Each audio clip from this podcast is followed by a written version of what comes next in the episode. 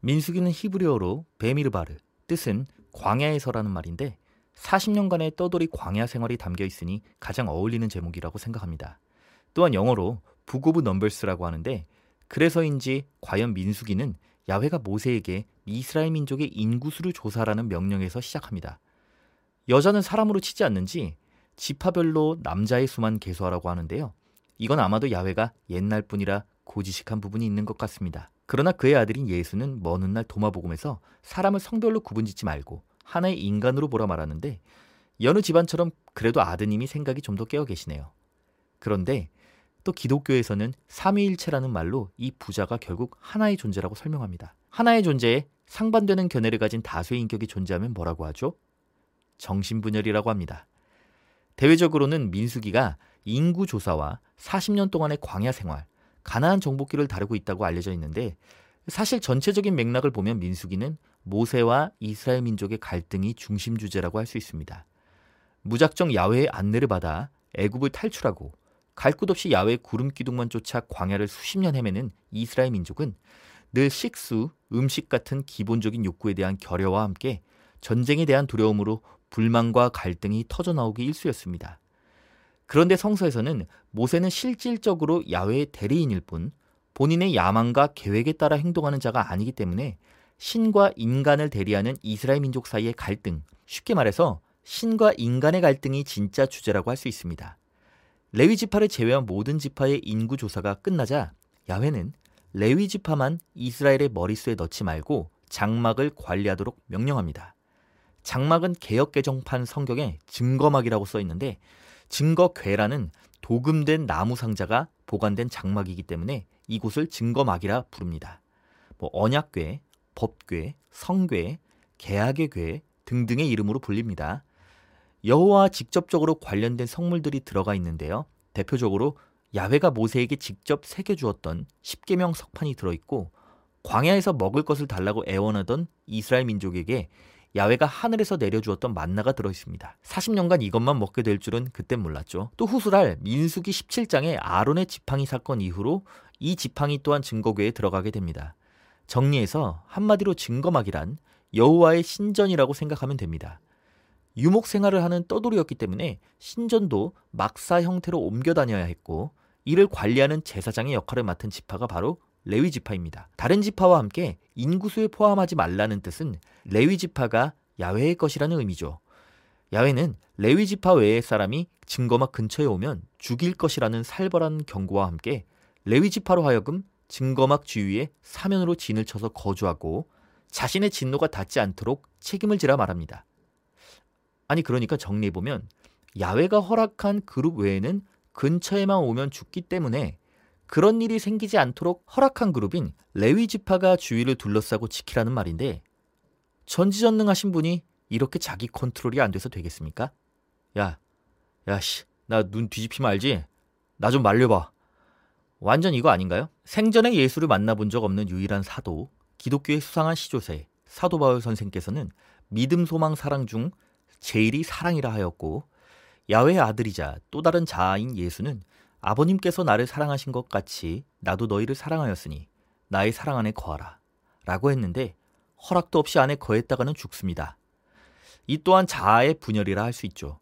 그 다음 따로 레위지파의 인구 조사를 실시한 후 매우 끔찍한 부분이 나오는데 바로 대규모 인신공양이 의심되는 내용입니다. 자 본문을 보시면 여호와께서도 모세에게 이르시되 이스라엘 자손의 처음 난 남자를 1개월 이상으로 다 계수하여 그 명수를 기록하라. 나는 여호와라. 이스라엘 자손 중 모든 처음 난 자의 대신에 레위인을 내게 돌리고 또 이스라엘 자손의 가축 중 모든 처음 난 것의 대신에 레위인의 가축을 내게 돌리라. 모세가 여호와께서 자기에게 명하신 대로 이스라엘 자손 중 모든 처음 난 자를 계수하니 1개월 이상으로 계수함을 입은 처음 난 남자의 명수의 총계가 2만 2273명이었더라. 여호와께서 모세에게 일러 가라사대 이스라엘 자손 중 모든 처음 난 자의 대신에 레위인을 취하고 또 그들의 가축 대신에 레위인의 가축을 취하라. 레위인은 내 것이라. 나는 여호와니라. 이스라엘 자손의 처음 난 자가 레위인보다 273인이 더한즉 속하기 위하여 매명에 5세겔씩 취하되 성소의 세겔대로 취하라. 한 세겔은 20게라니라. 그 더한 자의 속전을 아론과 그 아들들에게 줄 것이니라. 모세가 레위인으로 대속한 이외의 사람에게서 속전을 받았으니 곧 이스라엘 자손의 처음 난 자에게서 받은 돈이 성소의 세겔대로 1365세겔이라. 레위 지파를 뺀 이스라엘 모든 지파의 장자의 숫자와 레위 지파의 장자의 숫자를 따로 계수하죠. 재미있게도 단일 지파인 레위 지파의 장자 수가 2만 2천 명인데 반해 나머지 지파의 장자를 모두 합한 수가 2만 2,273명입니다. 레위인들이 상대적으로 타 지파에 비해 엄청 번성했다는 것을 알 수 있죠. 이 고대 이스라엘 민족에게는 첫 번째 것을 바치는 종교적 관습이 있었는데 여호와는 사람과 가축을 가리지 않고 바치라는 것입니다. 그리고 여호와는 이 관습에 대한 피해를 해결해 주려는 것처럼 이렇게 말합니다. 야, 봐줄 테니까 니들 장자를 모두 바치는 대신 레위 지파는 내 것이니까 레위 지파의 장자로 대신 바쳐. 그런데 레위 지파의 장자들보다 바쳐야 할 나머지 지파의 장자가 273명 더 많잖아? 이건 돈으로 내. 나 여호와야. 뭐 이런 말이죠. 얼핏 엄청 고마운 소리 같은데 가만히 생각해 보면 뭔가 이상하죠. 레위인은 처음부터 여호와의 소유인데 탕감도 아니고 자기 소유를 자기한테 바치라고 하고 남은 머릿수는 돈으로 대신 내라고 합니다. 아니 전지전능하신 분이 무슨 이런 불법 도박장 운영하는 조폭 같은 소리를 하시는지 모르겠지만 10분의 1을 세금처럼 뜯어가는 11조처럼 12지파 중 레위지파 전체를 이미 가져간 것 아닙니까? 원래 첫 번째 것을 바치는 것은 가축이지 사람이 아니었습니다. 여기서 이미 자기가 말한 몫을 가져갔음에도 불구하고 갑자기 없던 관습을 들먹이며 나머지 지파의 장자를 전부 내놓으라 하고는 그 대신 이미 자신의 소유인 레위로 해결해 주겠다고 하는 겁니다. 모자란 수에 대한 돈까지 받고요. 이거 완전히 불법 도박장보다 더 악랄하지 않습니까? 레위 지파는 원래 이스라엘의 지파 중 하나인데 이처럼 도박꾼의 돈을 따서 그 돈을 다시 빌려주고 이자까지 다시 받는 셈 아닙니까? 여호와도 불법 도박장도 자기 돈은 쓴 게 없어요. 남의 돈 뺏어서 그 돈 다시 빌려주고 이자 받는 겁니다. 또 레위 지파의 장자를 대신 취하라? 레위는 이미 여호와의 것인데 취하라는 것은 무슨 의미일까요? 이들은 나머지 지파들의 장자를 대신하지 않더라도 여호와의 것이고 제사장 역할은 물론 여호와의 직접적인 하수인 역할을 하는 그룹입니다. 때문에 취한다는 말이 단순히 여호와의 일을 하는 것이라 생각하기 힘든 것입니다. 대규모 인신공양이 의심되는 맥락이죠. 자, 만약에 남은 273명에 대한 돈을 내지 않는다면 그들은 어떻게 될까요? 죽겠죠? 인신공양은 물론 이처럼 세금, 이자 놀이하는 저열한 신을 상상해 본 적이 있으신가요? 우주의 처음과 끝, 시공을 초월하는 전지전능한 만물의 창조자, 언제나 선을 추구하는 존재와 성경이 말하는 여호와라는 존재가 겹쳐지지 않습니다. 기독교 종교단체들과 목사들은 이와 같은 여호와의 특성을 받아들여 1년 내내 주기별로 온갖 헌금 봉투를 돌리고 시간마다 돈통을 돌립니다.